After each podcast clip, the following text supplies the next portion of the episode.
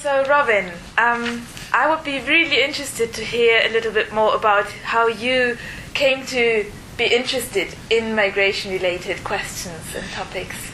Well, okay, I suppose this is really a bit of an ex post facto rationalization. I'm thinking about it um, now because you're asking me about it, but at the time, of course, I blundered into it.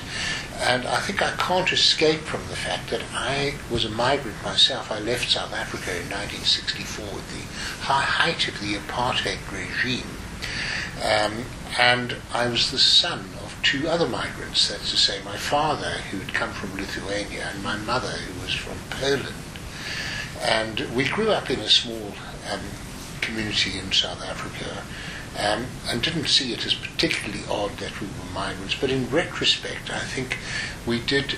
Uh, it did give me that sense of displacement, of moving, being part of uh, one's life and part of one's identity, and to some degree the idea of displacement.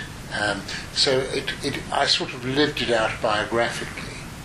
In fact, as um, a scholar, I didn't really start on migration studies. I was much more interested in issues of um, African nationalism and also issues of labour politics, uh, looking in particular at early organisations of black uh, black unions. So, and um, how did your your focus on migration more particularly then change and evolve over time? Well, I'll tell you how it came about biographically. Uh, I have been working for quite some time on West African issues. Um, in Nigeria, I'd spent two years in Nigeria during the civil war there, and I was back in Birmingham and met for the first time in my life some West Indian students, students from the Caribbean, they were the sons and daughters, mainly sons at that time, of Caribbean migrants who had come in the 1950s to Britain. And they were just beginning to get a university education. They drifted into my classes and into my lectures because they were interested in Africa and there wasn't anything much taught about the Caribbean. And gradually I became familiar with these students and started to think well, it would really be interesting to do some kind of study which would encapsulate the movement between Africa. So we had this idea of West Africa. I was in Birmingham at the time, West Midlands and West Indies. And of course, many years later, Paul Gilroy wrote this up as the Black Atlantic. But we had that kind of conception in our minds at the time. And so that really got me going. It was really the students who triggered that thought in my mind that it would be great to do some work on migration. So you probably, well, over the time, you probably have to become known as one of the leading thinkers and theorists of on diasporas. So could you explain us a little more about what the specificities of the subfield of diaspora is in migration then? Right. Uh, well, I'll tell you um, what I suppose was the dominant norm in studying migration at, let us say, in the 1970s. Wasn't a big profession. It was dominated mainly by demographers, a few sociologists and others. But I think the paradigmatic case was what might easily be summarized as the Ellis Island migrants. That's to say, people who came from a group of countries uh, to the United States over the period 1880s to 1914. The first period was when the sail ships um, gave way to steam, so you could carry large numbers of people. The last, of course, the outbreak of the First World War, which really stopped transatlantic migration in its tracks. But the feeling of that at that time was that people came from country A to country B and they dropped off their old identity, they assimilated to their new country, and they became Americans. Now, of course, it was a bit of a myth all along, but it was the kind of dominant idea. In the 1970s and 1980s, even more visibly, it became much clearer that it wasn't happening like that, so that essentially people had complex relationships with the places from which they came and to which they went. Um, and those complex relationships were expressed by partial integration, not full integration, and partial recollection and relationships with their prior countries of origin. And it was quite difficult to express that um, as a generality, so I suppose a few of us, I'm thinking of Khachig Tölölyan, um, of Bill Safran, of Jim Clifford, Paul Gilroy, and others, and myself, basically dusted down this old concept of diaspora, which course dated a long time ago back to Greek, the Greek period, and then was associated later on with the dispersion of the Jews. And we wondered whether that would help in understanding these complex transnational relationships. And in fact, it was quite productive, and of course, a lot of people still use that term, diaspora, to try and encapsulate. We, we didn't imagine at the time um, quite how many ethnic groups or non ethnic groups would appropriate that term. Uh, and, you know, it was always a, like a sort of a magical mystery tour. We started with 10 or 20 or 30, and now we're into the hundreds of groups that are described in, in diasporic terms. So moving on from there, what is it that you're working on now? Well, at the moment I'm working on creolization, which is a word that's not that familiar to many people, so perhaps it just needs a little bit of explanation. Um, namely, it's that form of social conduct and social structure and social behavior that arises when two or more groups are forced or choose to interact. The classical case, probably the opening case, would be when you get thick encounters, that's the expression thick comes from Clifford Geertz, between Africans and Europeans in Cape Verde. And what emerges is a new language, which is not the mother tongue of either group, but the new language called Creole or Creole, and new forms of practices, social practices, music, carnival, new religions, new ways of getting on with each other. And I've been interested in this because it seems to me that, you know, in summary, one of the great problems of the 21st century is how do we get along with each other?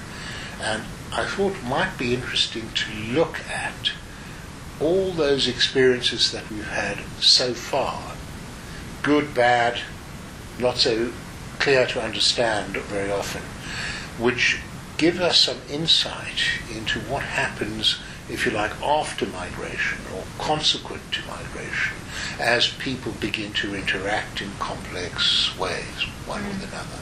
Mm. Well, against this very, very rich backdrop, what is it that you're teaching in the MSc Migration Studies program? Do you pick up on some of these aspects? Well, I, in fact, I do give a long session on creolization, and the students do look a little puzzled as I start.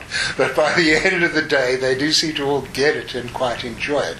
Of course, it's a word that um, there are near synonyms, um, like um, hybridity and even multiculturalism or interculturalism. And so once one translates a little bit, it begins to uh, click, and quite a lot of students seem to pick up on it and enjoy it. It's a slightly different angle to migration because, if you like, it focuses more on consequences of migration and to some degree also on that rather um, difficult, almost philosophical question of the meaning of migration. So it's not so much, you know, who goes where, when, and for what reason, but how does one interpret mobility, interaction, and so on? So it's a little bit, if you like, cutting off that few layers of onion skin to get down to the bottom of a, a rather more complex uh, heart of the problem. Mm. Yes, and now moving on to some more general terms, like what do you think makes Oxford a very special place, or perhaps, yes, well, in the light of the migration studies program, for example, to study migration and migration-related issues and questions?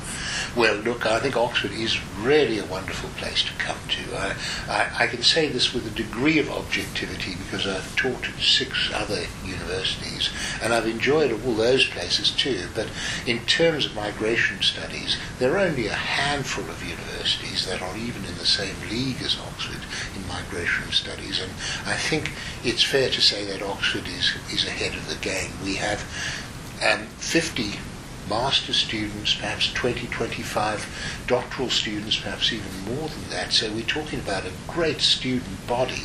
And of course, so many students learn from each other. Um, learn from, and we of course we also have three migration centres and a great number of researchers and visitors who are working in the field terrific resources as well um, in the university library. So it's somewhere where really is rather special if you're interested in migration studies. Mm. Mm. Yes, well, now finally, I would like to, well, perhaps turn to a more contemporary pro- problem related to migration. Well, you know, when we look at the media images that are being conveyed with regard to migrants, we often get the, the, the image of migration as something that is threatening our societies and putting them in, in at, at risk in some certain ways. Now, in 2006, six, I think it was, you have published a volume entitled Migration and Its Enemies. So, how would you respond to this threatening image of migration events, the, the backdrop of that piece of work? Well, I think that's uh, absolutely a correct observation. So many countries, or so many, let's say, politicians and certain social actors in those countries are against migration that we now, in a sense, have a rather interesting contest. On the one side, generally, you will find economists and free marketeers and also people on the left who would like free mobility. Um, so you have that very strange alliance. Economists saying migration is good for the country. Um, neoliberal free marketeers saying, well, it's logical if you have free movements of goods and images and commodities and money, why shouldn't you also have free movements of labour? And of course, the left are arguing in terms of the greater need for proletarians to sell their labour, proletariats to see, sell their labour wherever they choose. But against that are stacked probably the majority of um, indigenous people. I mean, the word indigenous is obviously complicated. Long residents would be the easier way of putting it, who are dug in, and quite often recent migrant families who say, well, it's enough already. You know, they, they want to pull the ladder up, having climbed that ladder behind them. But there's a sense in which at a cultural level, at a social level, at a political level, in terms of access to housing, education, and so on, um, people are reluctant to admit newcomers in the same way as they once were, let's say, 100 or 150 years ago. Now, of course, quite often these hostilities are based on myths um, migrants are supposed to be the font of all evil. They commit crime, they supposedly uh, take people's housing or take people's sexual partners away from them. Most of they, or claim too much on welfare, most of these on closer examination turn out to be untrue. But they're widely believed, and of course uh, we follow the old uh, Thomas dictum or theorem, what's real in the mind is real in the consequences. So I think um, this is a very, very powerful, if you like, antagonism between people who want migration to flow and people who want it to stop. And it's one of the big complex uh, questions of the 21st century. Thank you very much, Robin. Okay, great pleasure.